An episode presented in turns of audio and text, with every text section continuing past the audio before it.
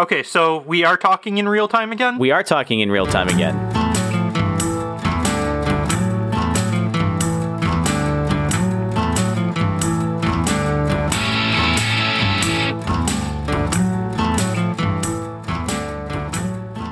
It's January 6, 2021, rare encounter, encounter number 26, ascending the gradient into the point cloud. I'm Able Kirby. And giving raspberries to pie, I'm Cold Acid. We are here once again, and this is a new live son of a bitch, broadcasting for the first time, live. What do you think about that, Yeah, Cold? we've got a stream now. Yeah, so uh, I think it's pretty good. let's plug that right at the top. We got ablekirby.com slash stream, and that's where we'll be streaming from. Uh, I think from here on out, this is the trial run. We'll, we'll see if this really works out, and uh, uh, hopefully we'll be uh, streaming every week at uh, 7 p.m. for on uh, on Wednesdays. That's when we re- re- uh, record. And if you want to come chat with us too, we also have an IRC room uh, at uh, zero node, so irc.zeronode, what is it, dot .net. And in the room Rare I think it's Encounter. .NET, yeah. Yeah, we should really get that one uh, squared away. I get zero node. That doesn't say right away on it. Yeah, I need I need to set some stuff up on the website for that. Yeah, and we could have a link to the, uh, make the make sure and- make sure all the trolls know where where to find us and harass us. Absolutely. So I've been flailing, trying to implement numerical methods at work, and that's been all I've been doing for the last couple days. And I am just completely pissed off at it. It's it's an astronomically bad situation. Uh, to give you some background, I was working on. I've got point clouds, and I'm trying to fit surfaces to them, and the mathematical surfaces. And there's different ways you can do it. You can do a least squares fit and, and all these other ways. And then um, for various reasons I don't really want to go into, they had uh, some of the code that we were using to do this uh, just wasn't working. Uh, it, it was giving some weird answers. So I went in and I said, "Oh, I'm just going to try." Uh, there's a gradient descent method you can do to try and and so the objective is I have all these points, 3D points, and I want to fit a surface to it. And so I have I got this uh, paper online. It says, "Oh, here's the gradient descent method for this kind of surface, and here's the the recipe for it." And so I typed it in, and it didn't work. And I said, "Wow, this is weird." And I kept going back and forth, and you'd think that being a published paper uh, by a university, it would be correct. But it turns out after two days of screwing around and trying to figure out what, how come my gradient descent method uh, always ascends into a fi- infinity. It, it never converges on anything. Well, it turns out there's a minus sign wrong inside the damn paper. And it looks like it's been unnoticed for 20 years. It was published in uh, 2001, so. Jeez Louise. Threw me through a loop for a long time. It's just bonkers. So that's my uh, that's what that's what I've been up to all day and actually all day last night. You know, I think I finally got it worked out and so I had uh, this is one of these numerical methods where I'm going to process a shitload of data, right? It's, so I'm writing a program that it's the kind of program you only run once. You know, if you you run it once and it's going to take like an hour, a couple hours. So I set up to run overnight and I came in in the morning and it still didn't work. It's like, God damn it.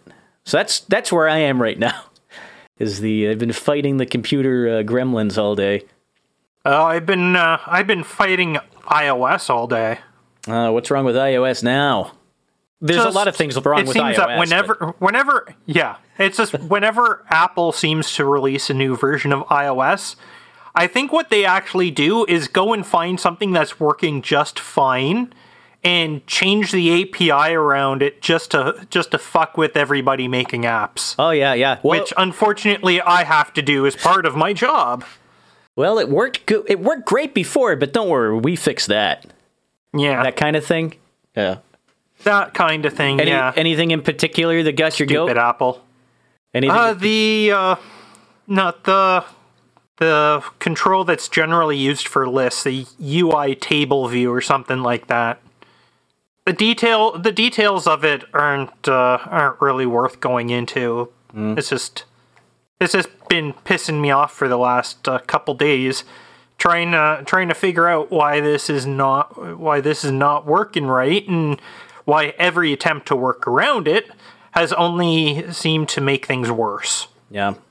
Well, sometimes just uh, I don't know, things go the wrong way. Like sometimes you're trying to go down the gradient and you end up going up it. My God, 20 years, man. It was published. I'm still, I'm sorry. This is going to. My maps! This is going to bother me all day because it's been bothering me uh, for the last couple days. How does it go 20 years and no one noticed the minus signs in the wrong place? I was like, come on. It wasn't actually the only error. So here's the f- the first time I read the paper, I, I remember the first thing I, s- I saw, there's a little summation sign, you know, where's the big sigma, and it says, oh, here's the term, and you're going to add all of these up, and it's going to tell you something.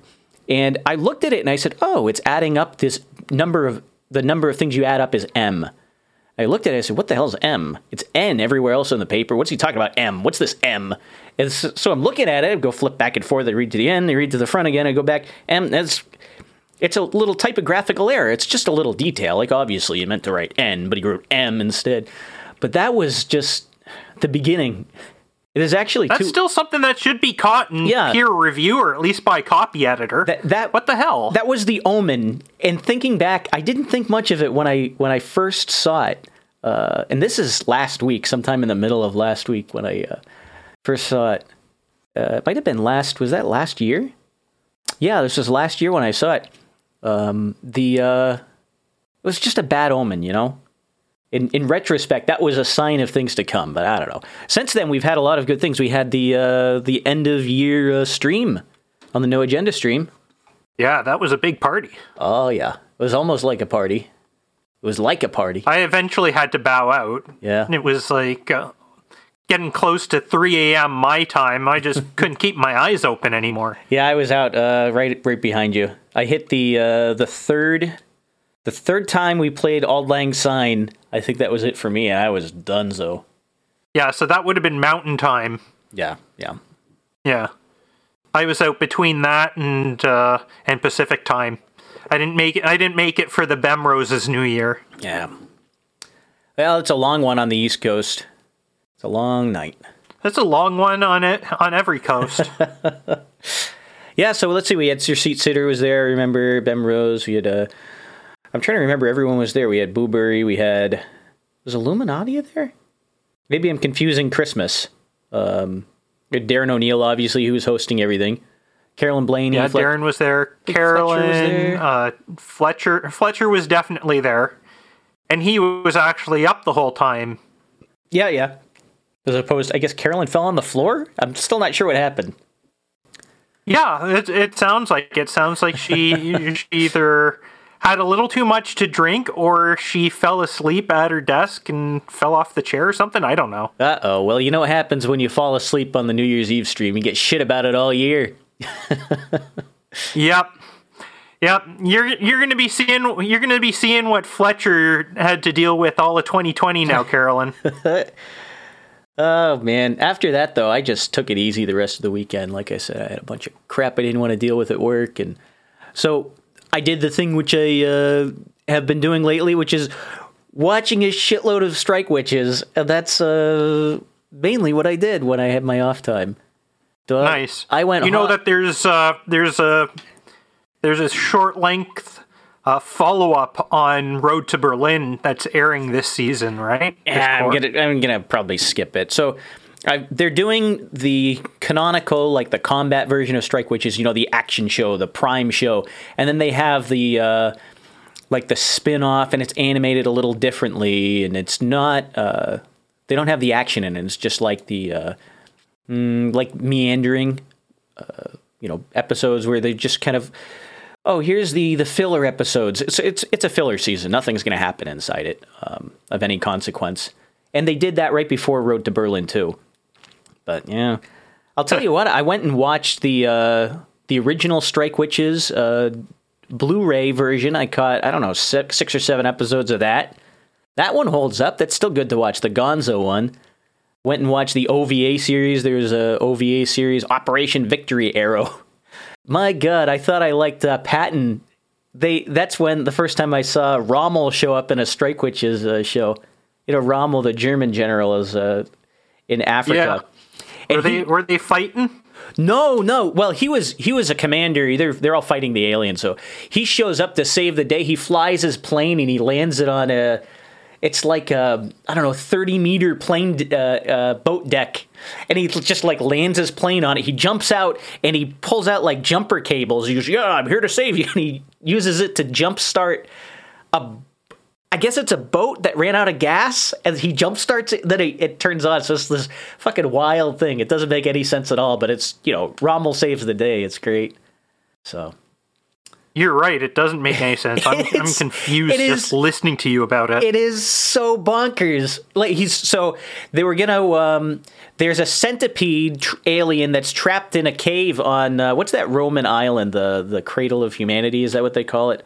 Not the Cradle of Humanity. It's a it's that um, the island with all the ruins on it. And so they have a there's a yeah, which one? Yeah. that that, that say, saying the island with all the ruins on it for for the Mediterranean. That that's not really uh, that's not really narrowing things down at all. Yeah, it had a name and I just can't remember it. It's it's a famous one. Um, you'd recognize the name if I uh, if I could remember it. I didn't write it down. The uh, the premise is, oh we gotta pull it. They want to blow up the whole island, so they say oh we're just gonna uh, basically nuke it from orbit, and uh, so they don't want to do that. That's no, the only it's- way to be sure. It's the only way to be sure, but they don't want to do that. So, the, on a wild mission, the Strike Witches decide we're going to lasso this thing and pull it out with a winch. And then, just as they're pulling the centipede out of the uh, out of its hole, the uh, the the boat runs out of gas. I guess I don't know. Then Rommel saves it. This is fucking great. That was episode two of the OVA. Then I read the. Weird. I went off and read a manga too, which was uh, the Strike Witches. Uh, Witches of the Sphinx, I think it was what it was called. Let me look at my notes. I think I wrote that one down. Yeah, Witches of the Sphinx manga, where they had land witches. I'm still not sure what a land witch is. Uh, maybe it's like a sandwich, but they. Uh, Mm, sandwich. It's it's the same premise. I think they're supposed to be tanks. I think they're infringing on like the girls und Panzer uh, uh, crap with the the tank girls. But they had it was it was um, Rommel and Patton and Montgomery, the British general, all fighting over who's going to be in charge of Northern Africa, and then the uh, they end up doing all this these antics in the desert. It's actually really fun. It was only a couple uh, volumes. I think it was. F- I think it was maybe four or five. the The whole thing was only four or five, so it was uh, actually really cool chapters or volumes. volumes. But they were short. Um, they weren't like hundreds of pages. So like volume one, I think was something like fifty pages. So it's like the one volume is the length of like a quarter of a volume of you know a normal manga. They were short. So pretty much, it would it would all be it would all fit in uh, in like uh, a little slightly oversized uh, manga volume. Yeah, they could do that. They definitely could.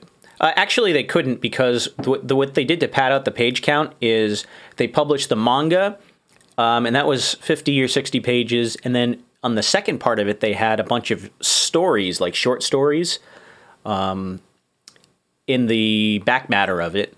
And then, you know, other details and some illustrations and stuff. So it wasn't the the volumes weren't short, but the the manga content was kind of short. Just to be clear. Okay. Yeah. That was all my anime I got to. Anime, manga. Uh, I played a little more Riddle Joker, you know, as far as games go. You know, video games are, uh, well, they change so much. Even even the visual novels. Playing this one, it's a lot different from something like Tsukihime. If you, I don't know if you ever played that one, but where it has a little bit of rudimentary graphics, even the the illustrations aren't super high quality. You can tell it's kind of like they did did them on the side, you know. The uh, just the I think, way I think that was the and- case for a lot of like more dojin soft stuff, right? Yeah. This one though, it's even now that ha- everything has the voices and the animation. There's a lot of programming inside it where they have um, different loops and stuff, and different. Um, it's- not just static images. There's a lot of other things that go on, little animations and things like that. It's, it's just making me think. Yeah, because you got the budget now. Yeah, visual novels have come a long way, even in the last you know couple years. And this game's a little old too. I think this one's a couple years, maybe three years old now. Yeah. I got a game to talk about. Yeah. What do you got? So, you ever heard of Descent Yeah, the old back Descent. in the nineties? Descent. That was uh, the motion Yeah. sickness simulator. at least for me, that's what it was. I found it fine. Yeah, a lot. Well, a lot of people seem to uh, feel that way about it. I guess the same sort of people who get uh, sick on airplanes too. Because you could you could definitely do a lot more in Descent than you could with a plane. I mean, total six degrees of freedom first person shooter. So what was the original? and with with map le- with maps that were actually designed in 3D, not like not like the maps you had in like Doom and such, right? Yeah, where it's fake 2D, where it's like 3D. essential. It's essentially a 2D map with heights, right? But Mm. this is like, well, the engine itself is it's like a portal engine. So you've got like the different you've got like different cubes that are all linked together, and and the uh, the links between them can serve as portals to decide to render the next one or if it if it's like closed off with a solid texture sort of thing yeah it was uh, I like Descent. i actually caught a i actually caught a vi- video about it today oh yeah, I used yeah to. I, I was just coming across things on youtube this morning and uh, found a link for this video for this series called children of doom where where it looks like the the guy is like taking a different third person uh, third person or first person shooter type game uh, from like every year throughout the throughout the early 90s oh boy. and just doing doing like a 20 minute video on them Hmm. So does the uh, Microsoft 3D Maze screensaver count as a first-person shooter? No, you don't have you don't have any control over it. If it's anything, if if it if it had any sort of interaction, it would be a rail shooter probably. I'm just looking for that smiley face. That's how you know your uh, maze is over. so back to Descent. Yeah. So I also uh, oh I was gonna say, I think we have a delay still. Hmm. Because I keep talking over you Maybe. this time. Yeah, maybe. no no you you were you're talking over me and I'm talking over you. It, it it's like uh, it's like Fletcher does to to Carolyn, except I don't have I don't have uh, I don't have a beer to to drink from whenever I do that. Yeah. Well, I can. What I can do, keep hitting my uh, cuff button every time I'm trying to talk, as I just did. I was gonna say I used to play uh, Descent. I was trying to remember what the the premise of that game was. You're stuck in uh, the way I remember it, it was uh, you're going into an asteroid and there's mining tunnels you're flying through in three dimensions, trying to get to the reactor or something to that effect. Actually, uh, the moon, Mars, uh, moons around the other planets, Pluto, and yeah, you're going you're going through the mines, trying to rescue the human workers, blowing up the robot the robot mining and security bots that uh, have gone crazy, and blowing the main reactor of each mine so that the so that the uh, crazy bots don't continue to produce more of themselves and essentially take over the solar system. Hmm. Yeah, that was some good stuff. Descent, Descent Two, I played some of that. Even Descent Three, I think. Yeah, had- Descent 2 is really good. the the the third one I think is the last one I ever really saw, and I, I only played maybe a couple minutes of that little demo once or twice. Yeah, I, ha- I have I have all three of them, and the third one was was pretty disappointing. Yeah, Yeah, I found I found it I found it pretty disappointing. I never actually continue continued past like the first couple levels, but uh, the first two the first two I played the hell out of those, enjoyed them so much, and then there was Free Space later on. And Free Space and Free Space Two, those were some epic like uh, sp- uh what's that called again? That that sort of genre or space opera. Yeah, they right? were- space opera, uh, fighter sims, right? they were the real um, character driven, you know, story driven games, right? If I'm remembering right. Yeah, Yeah, yeah. Where there where there's like the war going on between uh, between Earth and the Vasudans, and then the Shivans show up and start like blowing the fuck out of everything on both sides, and uh, having to having to team up to like stop them from like genociding all the humans and all the uh, and all the Vasudans. And then the second one, they come back. I never played that, but it was always on my list of games you should play. You should definitely pick them up. I know you're not on uh, Steam anymore, but I'm pretty sure they're also on GOG. Yeah. Well, let's take a look. Let's do it live. Let me get on GOG.com. Let's check out. Oh, yeah. Yeah. Well, wait. Descent Free Space. Yes. And Free Space 2. Oh, there we go. Yeah. Nine ninety nine. That's cool. DRM free. Yeah, you should pick them up. I'll put that on my. Uh, what was the year? Nineteen ninety nine. Nineteen ninety nine. Yeah. All right. Put a little Somewhere favorite marker there, yeah. on there and uh, remember to take a look at it. Though lately I've been taking notes for the show and not following up. I was going to do a bunch of stuff for the show this uh, this episode, but I got all bogged down with somewhere between work and trying to get this damn live stream working. That took a couple days. I was working on it all night Yeah, last well, night. You got it now. Yeah, woohoo! Oh, you you forgot something early at the beginning of this episode again. Oh, uh, drinks. I heard I heard you sipping. Yeah, what are Yeah. you drinking? Uh, I, I'll, I just got tea. I've got a little tea bag tea. It's a honey uh, something. I don't know. The box was orange. Your tea bag and your tea? Yeah, tea bag in my tea. It's a not even caffeinated. It's actually Oh man. not particularly great, but you know, it's it's the the bottom of a box that was in my uh, my uh, pantry. So I'm, I've got probably one or two left, and then I'll bet buy something I really like. yeah. Ah, well, goes on. I just got myself a new kettle so I can uh, I can have hot chocolate. yeah, home. I need to buy a new one. They lost it when I moved. The damn movers lost a bunch of my stuff. Yeah. Oh, you know what? I've got a Did squeaky you have it insured? Oh, Yeah. Hi, John. Well, I'm supposed to. I was so I was sitting in this chair because I was setting up my stream. This is my programming chair, but I shouldn't be sitting in it.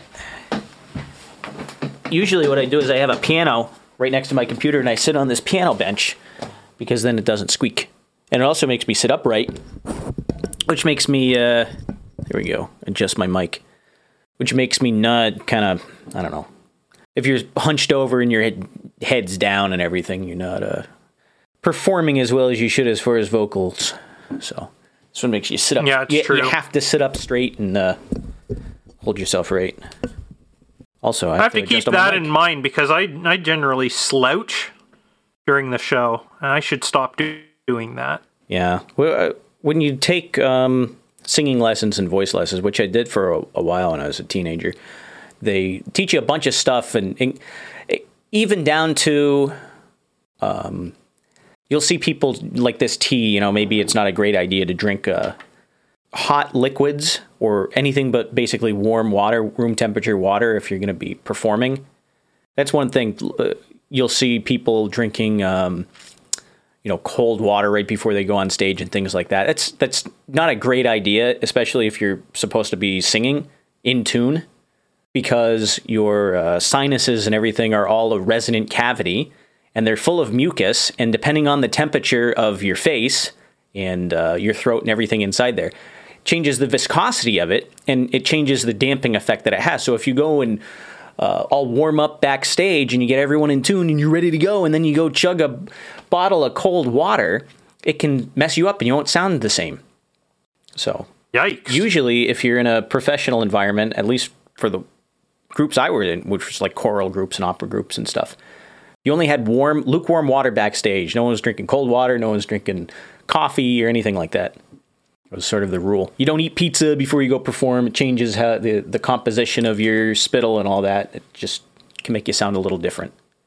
Hey, there's Well, your tip. I think it's the same thing. Like people, like when I go on when I go on hikes and stuff, or I do or I do a jog. Right, I have I have like a bottle of outside temperature water. Right, I don't I don't keep it cold or anything because because well when I do that, it like and the coldness goes by my goes down like the pipe down to my stomach. As it's passing by my heart and my lungs, I get like this this horrible feeling in my chest. yeah. And I think it's because it's because like these are all warmed up because I've been I've been doing all this exercise, so the heart's like really warm and everything, and then just like the shock of something cold going by. Yeah. So I think I think it's there's that there's that too to consider. Like when you're doing th- when you're doing things like that, you don't wanna you don't want to have like the temperature shock either. Yeah. The only thing I drink cold these days is beer. Um, even my water at home, I have a water filter, like a Brita pitcher. I fill it up with water. It goes on the counter, stays there. It never goes in the fridge. I don't keep cold water. Oh, I keep mine in the fridge. Yeah, I don't do that, I, and that's out of habit. Um, I don't know. I've been doing that for years. I've been doing that for ten years or so, and Yeah. yeah, it's uh, to the point where cold water tastes a little funny. But I like cold beer. If you give me a warm beer, I won't be happy. Well, there's some beer you can drink warm. Yeah, I don't think any of it gets served in North America though. I don't think it, I, I don't think it's good anywhere you are. Ah well. Oh, that's true too. Yep. I I'm not a beer drinker myself. I mean, I can't stand the taste of it. Cider? Cider's good. Ah, that's too bad. I do like my beer. Hey, I was looking at um, some random stories. There was one from boredpanda.com uh, talking about a Polish, uh, was it Polish? It was a clam uh, controlled switch. Uh, clams and mussels, like mollusk controlled switch for water purity detectors. Have you seen that? Uh, I put it in my show notes. I don't know if I, I think I posted it in the rare encounter. I, I've got the article up here, yeah. and but I haven't actually read it. Well, I'll give you this summary. Um, th- a question if you're trying to detect, say, you work at a water purification plant, or you, I don't know, hell, you're testing Brita filters. so you put the dirty water in, it goes through some process, and it comes out the other side. Okay, now the million dollar question: Can you quantify the the water that comes out the other side and, and compare and contrast it with the water at the input side of the filter. filters? Well, did it do anything? Did it do what it was supposed to do? Is it is it working as well as it's supposed to be, or do I need to cycle it more? And so, to detect the quality of water uh, can be a difficult problem. There's different ways you can take samples and test them in a lab and everything, but there's a um, Poland water supply. Uh, I suppose it's a government organization that what the way that they do that is they actually have mollusks like clams. And in the picture right on the, the front, the first photo you see in there, you see like a clam and it's got a spring glued to the top of its shell and it's puttied onto a onto like a piece of uh, looks like a piece of clear plastic. And at the end of this spring, it, there's a magnet looking thing. And what happens is when the clamshell is closed, uh, then the uh, there's a little magnetic sensor under the magnet, it, it, and it the switch. Uh, I guess the switch is open at that point. And then what happens is when the if the clam opens its shell, it pulls the magnet away from the detector, and it uh, uh, triggers something in in the uh, the water pure. You know, it opens a valve somewhere else, and it's just a clever uh, workaround. And it turns out that clams and mussels and have uh, some sensitivity to the purity of water, and they'll open and close. So if they're in really toxic water, it sounds like they stay closed. If I'm understanding this right, yeah. If the water gets too toxic, they close, and it shuts off the uh, some valve, and then it stays there as the water purifier keeps running through more and more cycles, and until finally, when the water is uh, pure enough that the clam is ready to open, then then it triggers the switch, and it says, "Oh well, it's time to uh, dump this and get the next batch in." So that's the that's my terrible su- as as you know I'm terrible at summarizing. But the uh, there's some really good pictures in this article. You see uh, mm, about a quarter of the way down, there's three clams inside a glass uh, tank, and there's just like a picture of a guy. I really love this picture. I'm gonna get a view image and Just, put it just staring at just them. staring yeah. at. it. I would put that Wow. in the uh, the chat room for the the It's like, trolls there to "Mm, look at. clams. Yeah, he's just looking at it from the side. I love that picture. So. It Hey, you looks should- so weird with them having the, having the springs glued to their shells. Yeah. Let's see if I'm going to put that actually in the show notes. That'll be a picture that we'll put there. So if you're, I don't know if everyone knows this, but we produce show notes for Rare Encounter. Uh, well, actually, I'll say Cold Acid produces the show notes. I do a little contributions by keeping my own document, but I'm going to add to mine this picture. And so if you have a podcast app that shows show notes, um, I use Podcast Addict.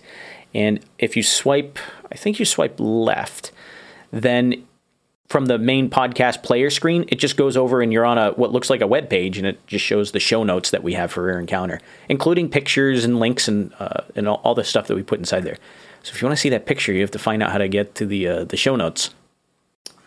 There you go. That reminds me, I should uh, I should see about uh, about the uh, app that I use. Oh yeah, it's it's showing the show notes. It's not showing pictures, Oh, that's no good. but it's got. Oh no, there we go. It's just being slow. There's the pictures. What app do you yeah, use? I use AntennaPod myself. Hmm. I've never used that one. Is it any good? It's pretty decent. I found it through F-Droid. Yep. Nah, it's fun. Um, there's it's. I'm at the point where if I can find something in F-Droid, I'd prefer it over anything in the Play Store. The problem is, Yeah, don't have F-Droid everything is where. I look first for for an Android app. It's only if I don't find something in there that I'll go to the Play Store. Yeah, especially if you want something stupid or simple. Like if you wanted a flashlight app, you want to go to the F-Droid store because you can find the open source flashlight app without any without any hooks for other bullshit built into it. Like it's it's an app that's just a flashlight without anything else. And uh, and you can be certain you can be pretty much certain that uh, that the package that gets downloaded is what you're actually seeing in the repositories as well. Because if i'm not mistaken the main f-droid repository does its own uh, build and package for all the packages listed in there. So whenever whenever whenever like the developer says, "Okay, time for a new release," and they set that up in their Git repository or whatever, then F-Droid goes, "Oh, hey, there's a new there's a new version. I should build this and then make it available." At least that's my understanding. It could, it could be something completely different. I mean, Yeah. I'm not really an Android person. I've got I've got the I've got the tab the Android tablet, Wi-Fi only. That's simply for for doing app testing and so that I can read manga when I'm away from the house. uh, my my actual phone does run Android, but it's an older version of Android that's meant for that's meant for feature phones. So it's like it's got none of the Google shit in it. It's got like very basic controls. I actually have to do the old thing where you tap the button a certain number of times to type a letter, right? you remember you remember when you had to do that for text messages? oh yeah, on your Razr, on your Motorola Razr. yeah, man. Well, shit, it, it, it has that sort of feeling to it. It, it. It's a clam and everything. It is a clam. Well, don't uh, throw it in the water. No, I'm not throwing this clam in the water. There's um the phone I have right now is this new um it's a new Pixel 4a. The A is important. That's the newest uh, revision and it's actually cheaper than the 4. Um, but I had it uh, I got it through this uh, no agenda phones guy. And uh, so he got And then it it's and, got GrapheneOS on it. and it's got GrapheneOS and so he uh, he bought it from so I guess Amazon doesn't have a record of me buying the phone. Uh, they have a record of him buying the phone, so that's kind of cool. Now that now that I think of it, and went in and flashed GrapheneOS and and set it up and uh, put it back in the box and mailed it to me. It was great. That's I paid, pretty sweet. I paid him just a little bit for his. Actually, I paid him a little more for his time than he asked for because he's dog. You know, your uh, the Value configuration is the product. man. Yeah, I did that. Uh, Yeah, value for value. yeah. The, there's something. I think he was charging twenty dollars for his time to do that, and it, it's worth so much more than that because the configuration is the product in a lot of uh, a lot of these situations. You know, the it's if you take a hard drive, say. I, I always go back to my own experience, which is like production environment. Hey, you're on a factory. Here's a machine that's critical to the infrastructure. uh, You know, for us to be able to make enough widgets so that we can ship them.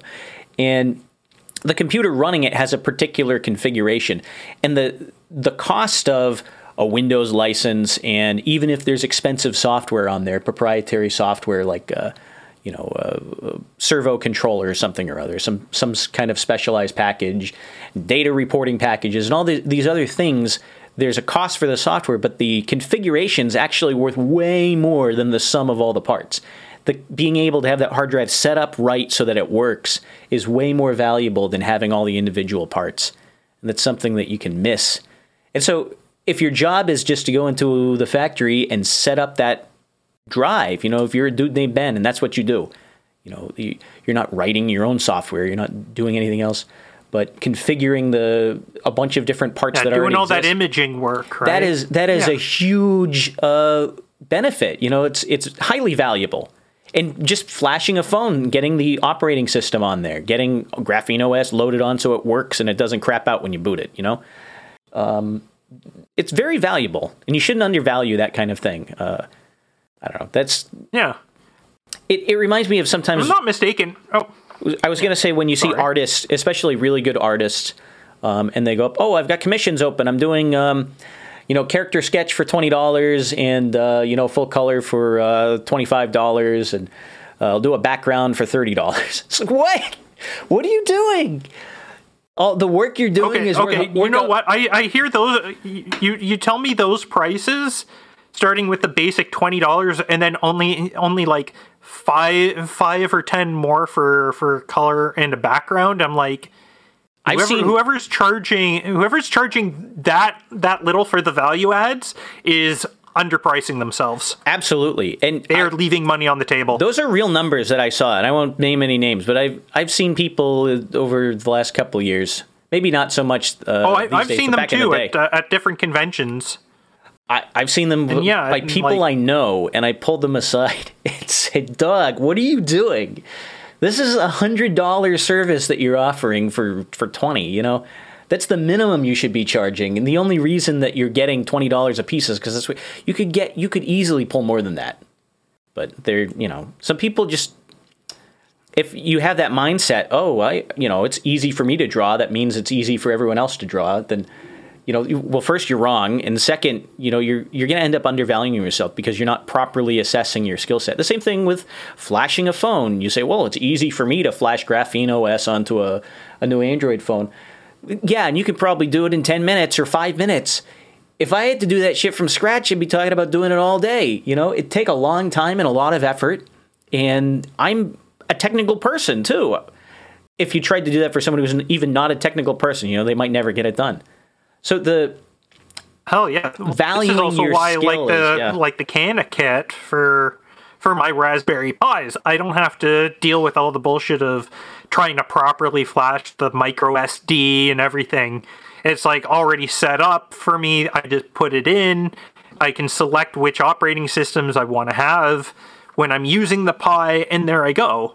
And like what, what's the what's the cost of one of these CanaKit kits on top of a uh, on top of a stock Raspberry Pi? Not that much, and it's like, wow, you've done all of this for me, and you're only charging you're only charging this for it. It's like, yeah, I'm taking this deal. You're you're leaving money on the table. Of course, I'm going to go for it. yeah, yeah. They they could definitely charge they could definitely charge more for for what they're doing just for that just for that flash or just yeah just for flashing the uh, micro SD cards in advance. Yeah. There's so many things, you know. Uh, I, I'm really. I was almost going to go into a bit about tech, uh, about um, uh, scientific computing again, but I'm not going to because I've already worn that out. I was going to talk about the linear algebra Well, I libraries in might- Python. Does that lead into anything for you? oh God, yeah. Let, let's let's let's skip that. Let's skip that. Let's let's go on to uh, let's go on to Robo waifus instead. Yeah, let's do that. That's more, much more fun.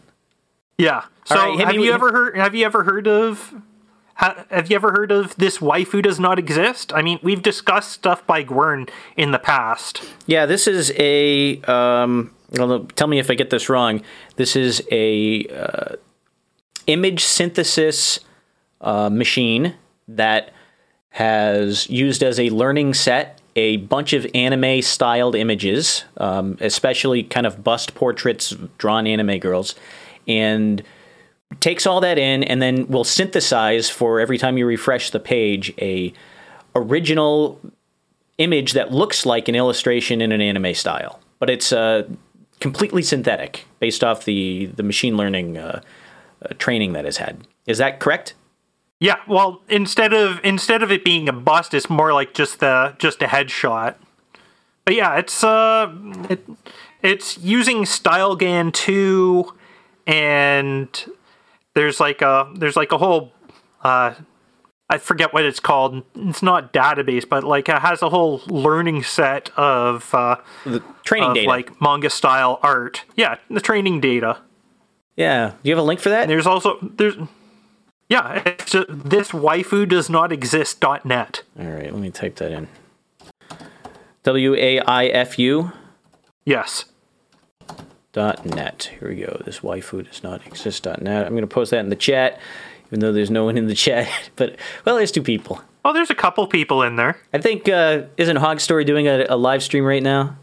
I don't think They're uh, supposed to be, and but I don't think I don't think they are. At least based on the, at least based on the topic in their channel, it's still just the classics, jazz and swing. Maybe Fletcher's still at work. Ooh, wait. How do I make it pause? I just got a really derpy one. Oh, there's a there's a uh, there's a button.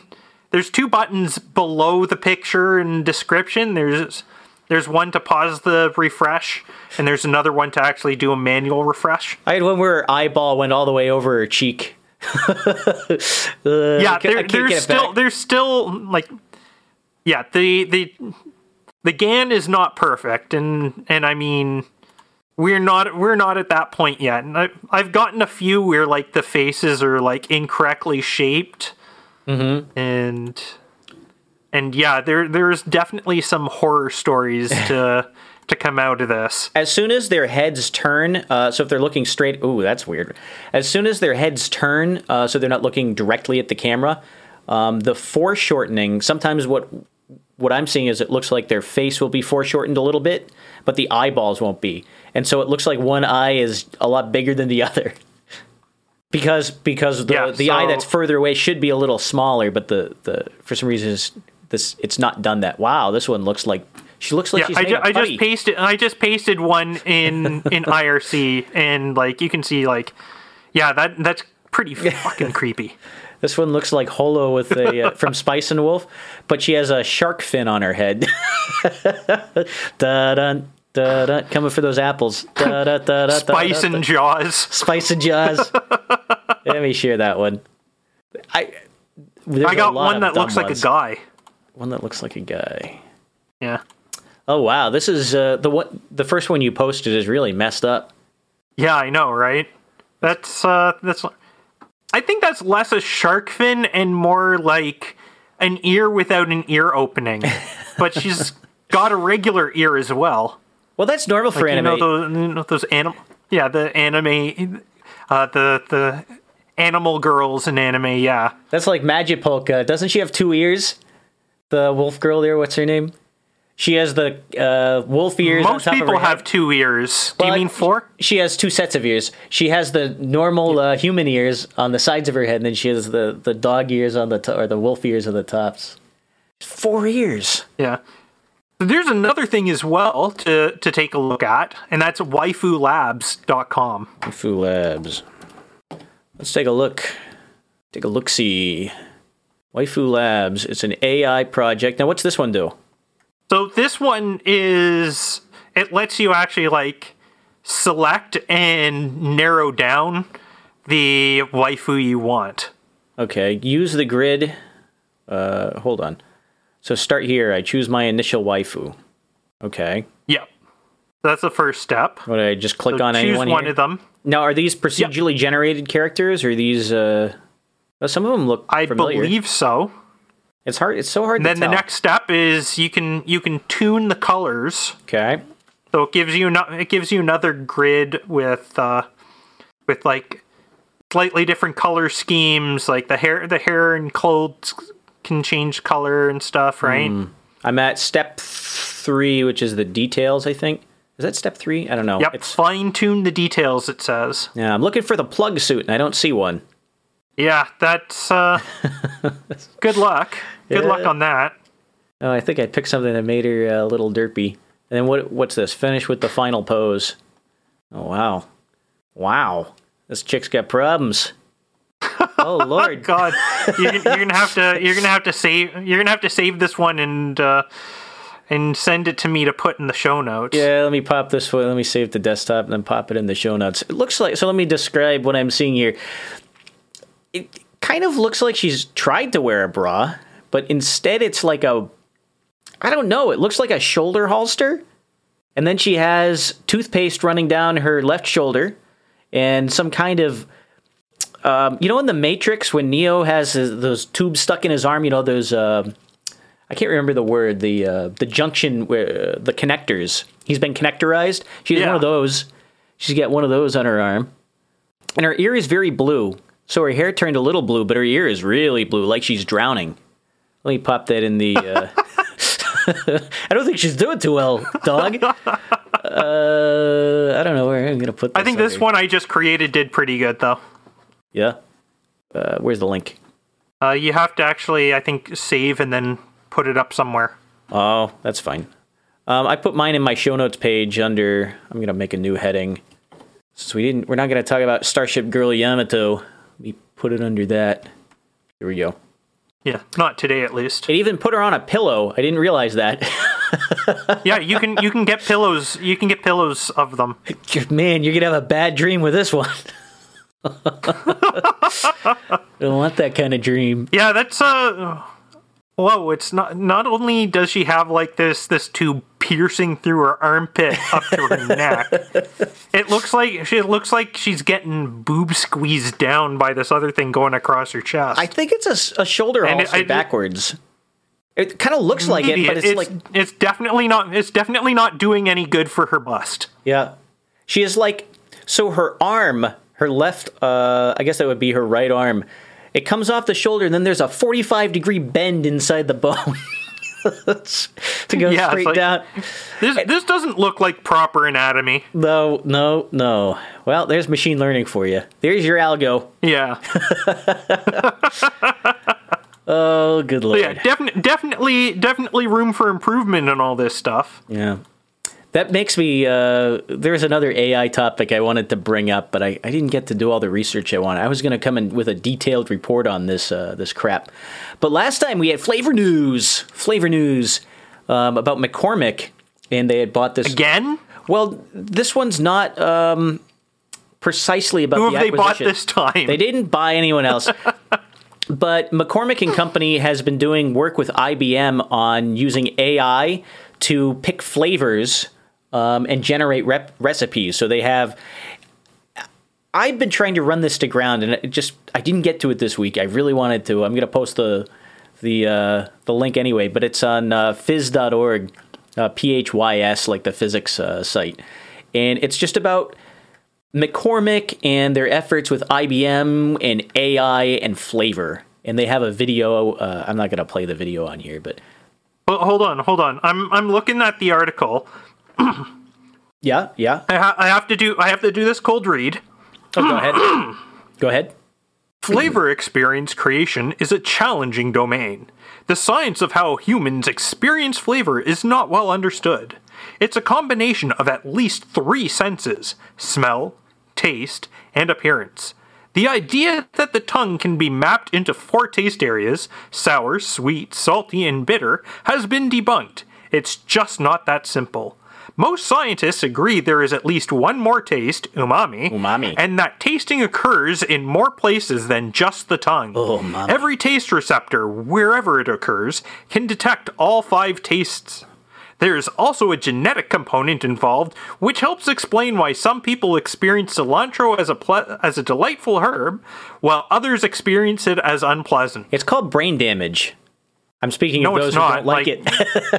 cilantro uh, cilantro tastes like fucking soap, dude. Ah, it's great. It's great. You put it on everything. I, I can't stand it. I make I make sure when I get my burritos that there's no cilantro involved. Man, that's a shame. It is a shame. It is a shame that like that it tastes like fucking soap. Ah, it's like great. ivory all in my mouth, man. Hmm. Ugh. So they have this whole AI uh, system they're putting together. It has algorithms that are trying to figure out what the human response to flavor combinations will be, the appropriate ratios of raw materials uh, to to create what they w- and when they say raw materials, I'm pretty sure they don't mean food. I'm pretty sure they mean some of these artificial No, of course not. So Yeah, this, this is this is artificial intelligence for artificial flavor. Yeah, so uh, of the vats of different flavor chemicals, you know, it's going to decide how much to squirt inside the pot before they stir it up. So, mm-hmm. it's reminds me of um, oh god, was that Asimov had uh, in Foundation? Do you remember what everyone ate in that? I think it was No, I of yeast. The whole it's am I remembering that correct? They maybe it was a different novel. I think it was the Foundation series though, where they had uh, everyone eats yeast. Flavored yeast. There was hamburger? one. There was just made of one. yeast. There was one ex. I remember in in one of the prequel books that he wrote in like the eighties. There was a uh, there was like a ex spacer uh, community, more or less hidden on Trantor, and yeah, they they had like some flavorless yeast that uh, that they ate, and they they stayed apart from like all the other people. they that became part of the uh, the lore of the Foundation series. I'm I'm almost positive of that now, where they had uh, No, it wasn't yeast. It was it was like some some myconid, some some sort of fungus. Although actually, isn't yeast a fungus? yeah, it is. Huh. I'm, I'm there pretty sure it was described as yeast specifically, um, if I'm remembering correctly, and I think it was just in Foundation. Maybe it was in the first book. The uh, that Prelude idea to Foundation. I'm pretty sure is the one. Foundation. I'm just typing it in DuckDuckGo. I'm gonna DuckDuckGo it. I did Foundation yeast, and I got first hit yeast infections. Urology Care Foundation. Let's see. No, this is not what I wanted. Yeah, that doesn't sound right. it's a good thing Safe Search is on. Okay, moving on. Yeah. So what was I getting at? I was gonna say. That's the future. You're just gonna eat, you know, uh, bug squash with uh, beef flavor in it. Yeah, we're gonna we're gonna eat we're gonna eat yeasty bugs. We're going to own nothing, and we're going to love it. Yeah. You're going to do what we say, or, uh, you know, well, you build back better. Yeah. Eh, well. In the mycogen sector. The mycogen sector. Yeah. Is that what it's called? That's the Yeah. bug eating, uh, They Yes. were they were originally from Aurora from the from the Robots series, Hmm. and now live in like this secluded part of Trantor. I'm pretty sure that was it. those were, that was a good series where you had, what was the first, the first story and that was when they blasted everyone off into space. They go live at the end of the galaxy and, uh, write Wikipedia their whole lives. That was the premise, wasn't it? Here's something. Here's something for. Here's something from from Wikipedia. Might go for under under like a sub article about Trantor administrative sectors. Uh, mycogen. As Asimov explains in Prelude to Foundation, their name is formed from the Greek stems myco, meaning yeast or other types of fungi, and gen, meaning maker or producer, which matches the description of mycogen, mycogen as specialized in breeding and exporting yeast or microfood to other portions of Trantor. It kept the best for itself. The food eaten by Seldon in Mycogen was the best he ever had on Trantor. Mycogenians were the descendants of the ancient spacer world Aurora and lamented the loss of their ancient homeworld and culture, including robots. They lived by a strict religion they considered to be history. The scripture of the Mycogenians mentions Aurora, robots, and other topics, and during the events of Prelude to Foundation, Hari Seldon found a long inactive robot, which was revered by the Mycogenians. The uh, I found the origin of this. It was not from the first Foundation book. It was from another Asimov book, which was Caves of Steel, which was his noir uh, uh, detective story set in uh, Yeah, those are the New York. robot series.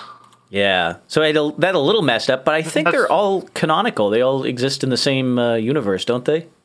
Yeah, they all got they all got connected together. The robot series and Galactic Empire series and the Foundation series were all connected through one of his well, a couple of his later writings. Uh, if you go if you look at Foundation's Edge and Foundation and Earth, right? Those com- those directly connect Foundation and uh, and the earlier robot series. Yeah, I'm trying to. I know I read both of those. Um, I just can't remember what. Uh, there was Foundation and Earth. There was also Foundation and Empire. I read that one too, but it's been so long.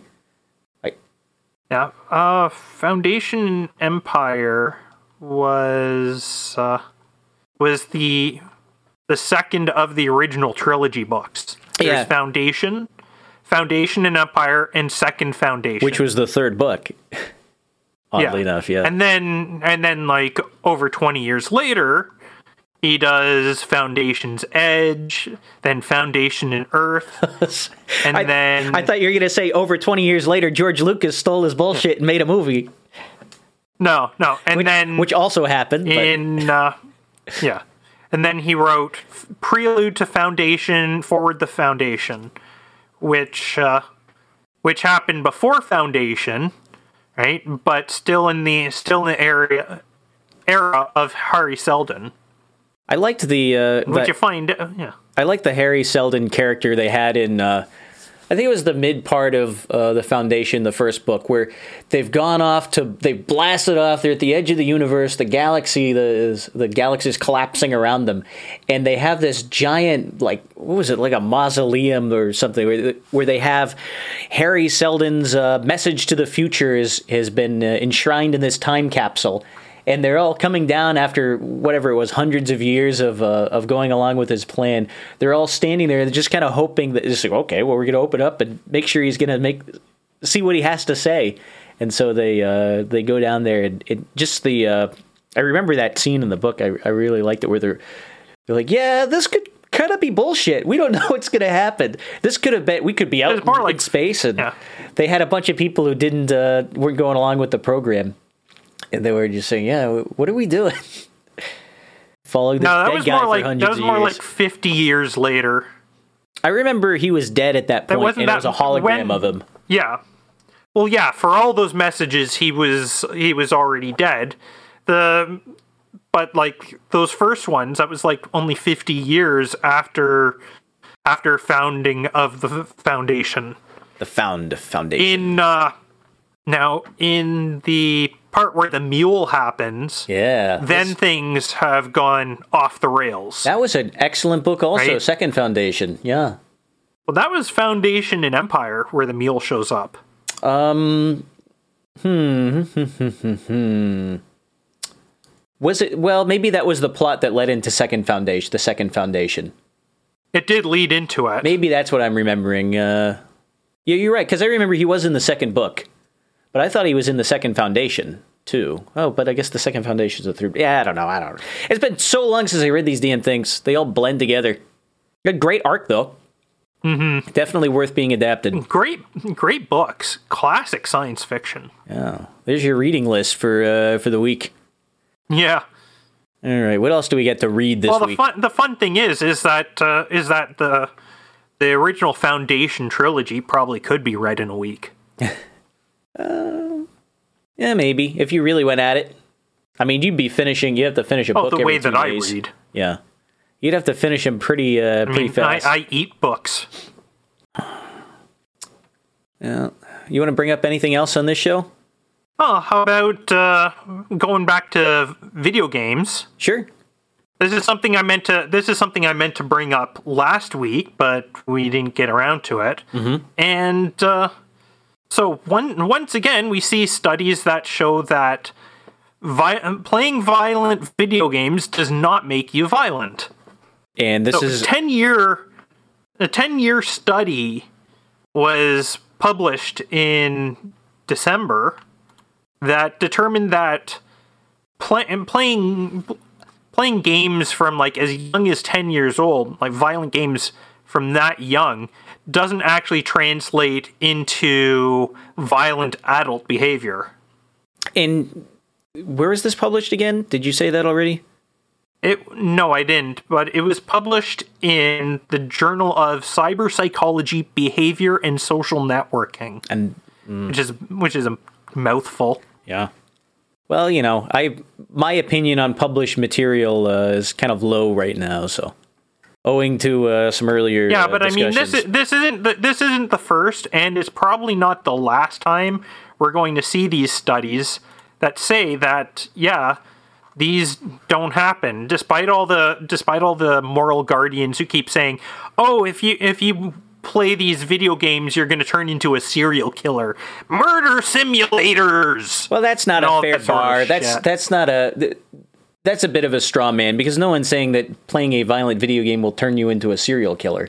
I don't think that's what the studies that that purport No, but to they show do that say they do say either. that if you if you play these sort of games, you're going to be a violent person. They do say that. or they think that there's a first they have some metric of how do you tell how violent a person is and who knows exactly what that was when they uh, decided to study it i'm sure s- being able to select that uh, parameter and what it is and how it's measured has a lot to do with the outcome of the study you know so just Yeah. just I would have liked that I would have liked to have read the actual to read the actual published article, but unfortunately it's behind a paywall and I'm too I'm too cheap to go ahead and actually pay to read it. Yeah. Indeed. Some of those I used to, Yeah. I, I can get through work, you know. Some of those paywalls I can break through because if I have credentials or whatever. Depends on where it's 24 published. hours to viewer download. 60 bucks US Yep. for one article. So yeah, screw that shit. Yep. That's, um, Meanwhile, on the other hand, uh, John C. Dvorak published an essay on his Substack in December about uh, about uh, disgusting images and the computer game, where instead instead of uh, saying that people people are becoming more violent, that all these violent video games might be too good at letting us release any sort of aggression that we should be feeling and turning people into spineless pacifists. brain dead slobs. That well, it's more like it's more like he's saying that all the realism in like more modern violent games are actually could actually be like scaring us like even on a subconscious level and making us more fearful of uh, actual violent ev- events. And so that the the mental health concern around violent video games is actually swinging the other direction from all these people who are having moral panic about them turning turning people into like violent offenders. It It was pretty interesting. It's pretty interesting, like looking at that as a comparison. I'm going to stick this all in the show notes, of course. Oh, sure. I think I read the, uh, when it came out, which was a couple weeks ago, the uh, Dvorak piece. I didn't think much of it, Yeah. honestly. I, I skimmed it and said, oh, this sounds like a discussion that's already been had in uh, a dozen different ways and was much more interesting a decade ago than it is now. So there's so many other things to think about than this. That was my opinion on There's it. and I- I, saw it and I glossed over it. Don't really, uh, it- the topic doesn't interest me that much. So Well, there, there's your it. problem. You just glossed over it. You didn't actually read it thoroughly. I got his conclusion, and I said, yeah, it's okay, fine. That's another two cents. Someone else's two cents. I, I think it's a, it's, I think it's two cents that was worth covering.